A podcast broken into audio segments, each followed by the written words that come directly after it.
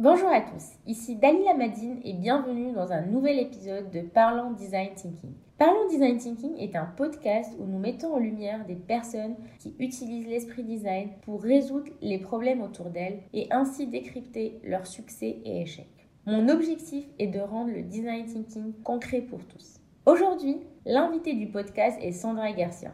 Sandra est consultante chez Steelcase. Steelcase est ce qu'on appelle le leader mondial du mobilier.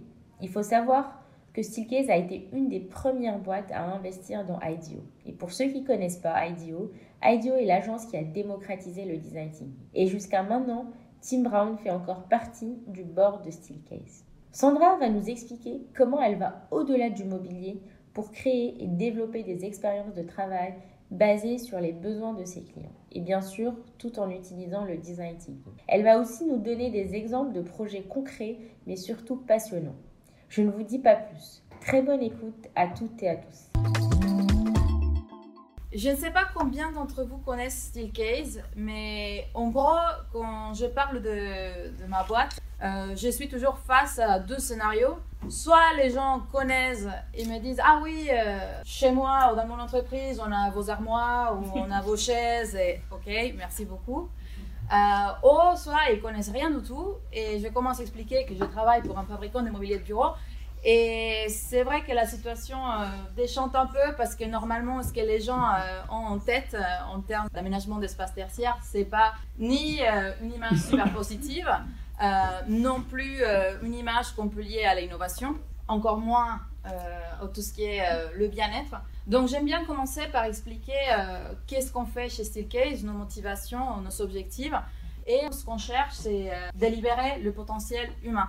Donc on, cherche à travailler avec nos clients pour dire euh, est-ce qu'on peut laisser vos équipes être bien, être heureux au travail et faire leur, leur best job. Et on le fait en créant des expériences uniques Là où les gens travaillent, parce que oui, c'est vrai que euh, la première chose qu'on fait, c'est aménager les espaces euh, tertiaires, mais on les fait aussi euh, là où les gens apprennent. Et finalement, on aime bien dire bah, là où le travail se passe, en fait. Parce qu'on voit aujourd'hui une tendance où les gens essayent d'y aller de plus en plus à ce qu'on appelle les tiers-lieux. que ce soit des coworking, que ce soit des cafés, etc. Et nous, ce qu'on se dit, bah, peut-être ces espaces, on pourrait les recréer à l'intérieur de l'entreprise pour que l'entreprise devienne, ou le bureau devienne une destination, là où les gens décident d'y aller, et pas là où j'ai besoin d'y aller parce qu'il faut que mon manager me voit assis tous les jours au même endroit. Et euh, la façon dont on le fait, c'est euh, de par la recherche. À chaque année, on utilise 1% de nos revenues euh, dans la recherche fondamentale, ce qui veut dire qu'on a une équipe de chercheurs, anthropologues, psychologues, sociologues, ingénieurs et d'autres experts qui viennent en fait juste essayer de comprendre ce qui se passe aujourd'hui dans le monde du travail, qu'est-ce qui va se passer d'ici 5 ans, qu'est-ce qui va se passer d'ici 10 ans? Et par rapport à ça, on commence à développer les, les solutions pour demain. Et bien évidemment, pour faire ça, euh, on se centre dans l'utilisateur. Donc on essaye, euh, comme on disait tout à l'heure, de, commencer par l'empathie. Euh, comprendre quelle est la situation, quels sont les besoins, quels sont les signaux forts qui nous envoie l'environnement pour éventuellement dire bah, on pense que ça serait pertinent en solution comme ci, euh, comme ça. Euh, on a commencé à avoir une belle relation avec IDEO, ce qui nous permet en fait de, penser aux nouveaux produits, de continuer à se challenger et, de, comme je disais, de faire des, projets en co-création.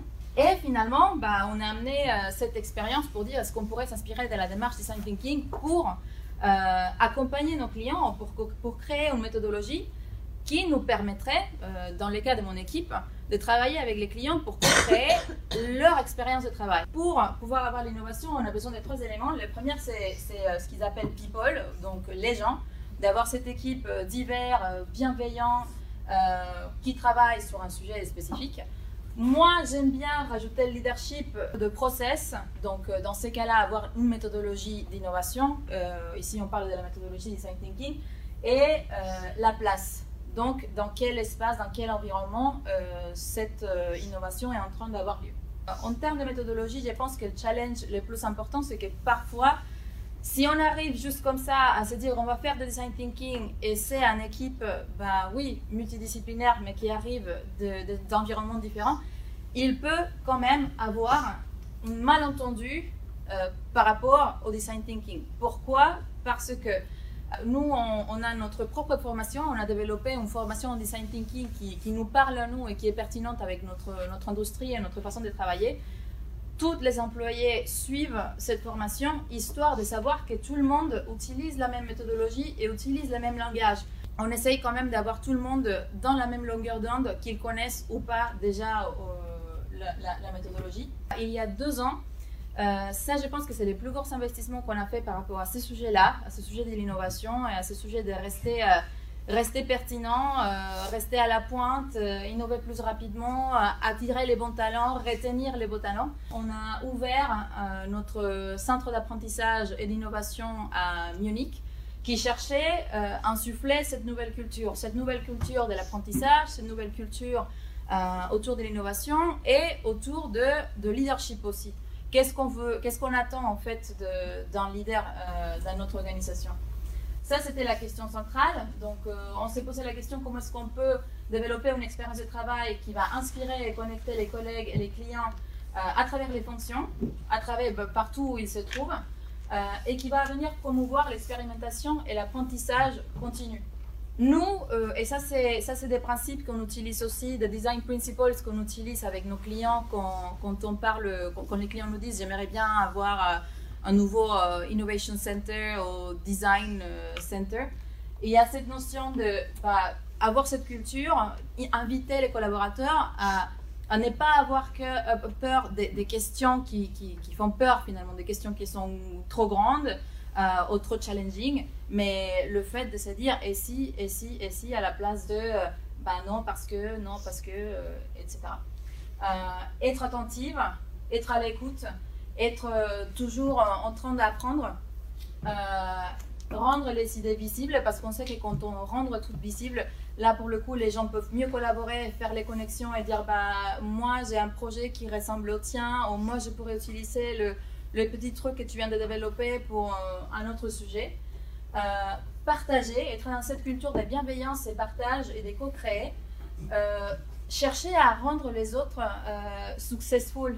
Comment est-ce que je peux aider l'autre en fait à réussir Donc toujours dans cette culture de partage, dans cette culture d'optimisme et ne pas avoir peur de l'échec. Donc, comment est-ce qu'on peut faire que les gens comprennent que, que si, jamais on se trompe, bah, on est ici pour ça, on est ici pour apprendre. Et si on a réussi à tirer quelque chose euh, de ça, bah, c'est pas pas vraiment un échec, c'est quelque chose, c'est finalement une expérience. Et vis-à-vis de leadership aussi, on, a challengé, euh, on a challengé notre propre leadership parce qu'on s'était dit, bah, qu'est-ce qu'il faut, quel est le nouveau leadership en fait que qu'une entreprise a besoin d'avoir pour continuer à être innovante et pour pouvoir être à la pointe. Et là, pour le coup, on parle d'un leadership qui est beaucoup plus dans la collaboration, qui va sortir de son silo, de son zone de confort pour aller parler aux autres, euh, pour aller chercher euh, d'autres points de vue, qui va incorporer, bah, déjà qui va être quelqu'un de généreux, qui va être là pour, pour coacher, pour faire des mentoring, mais qui n'a pas peur non plus de recevoir des feedbacks, c'est-à-dire d'être dans cette logique de oui, je t'aide, mais si jamais il y a quelqu'un qui puisse me dire est-ce que je peux te donner un peu de feedback, oh tiens, euh, j'aurais fait différemment, etc., qui, qui, pas peur d'être challengé, euh, qui va venir nourrir des relations qui sortent encore une fois de la hiérarchie ou de son niveau, mais qui sont euh, diagonales, et qui finalement va être dans cette logique de je suis là pour aider mes équipes à naviguer ce monde complexe. Donc vraiment enlever tous les côtés hiérarchiques. Donc, étant donné qu'on sait que les gens, bah, de plus en plus, les jeunes, ils sont hyper à l'aise avec le fait juste de changer de travail euh, très facilement euh, toutes les X années. Donc ça, c'est la première. Et que de plus en plus, on a besoin d'avoir le bon talent. Euh, aujourd'hui, c'est un vrai challenge et un, vrai souci pour les CEO de comment on les, comment les attire, comment on les retient.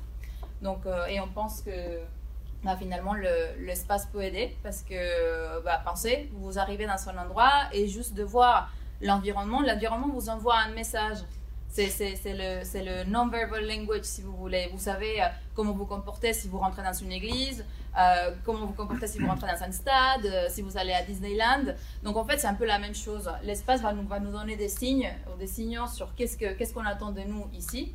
Et finalement, si on arrive à faire l'espace d'une certaine façon où on va encourager certains comportements et on, et on fait que les gens les répètent, ben, ça va devenir la culture de l'entreprise à la fin.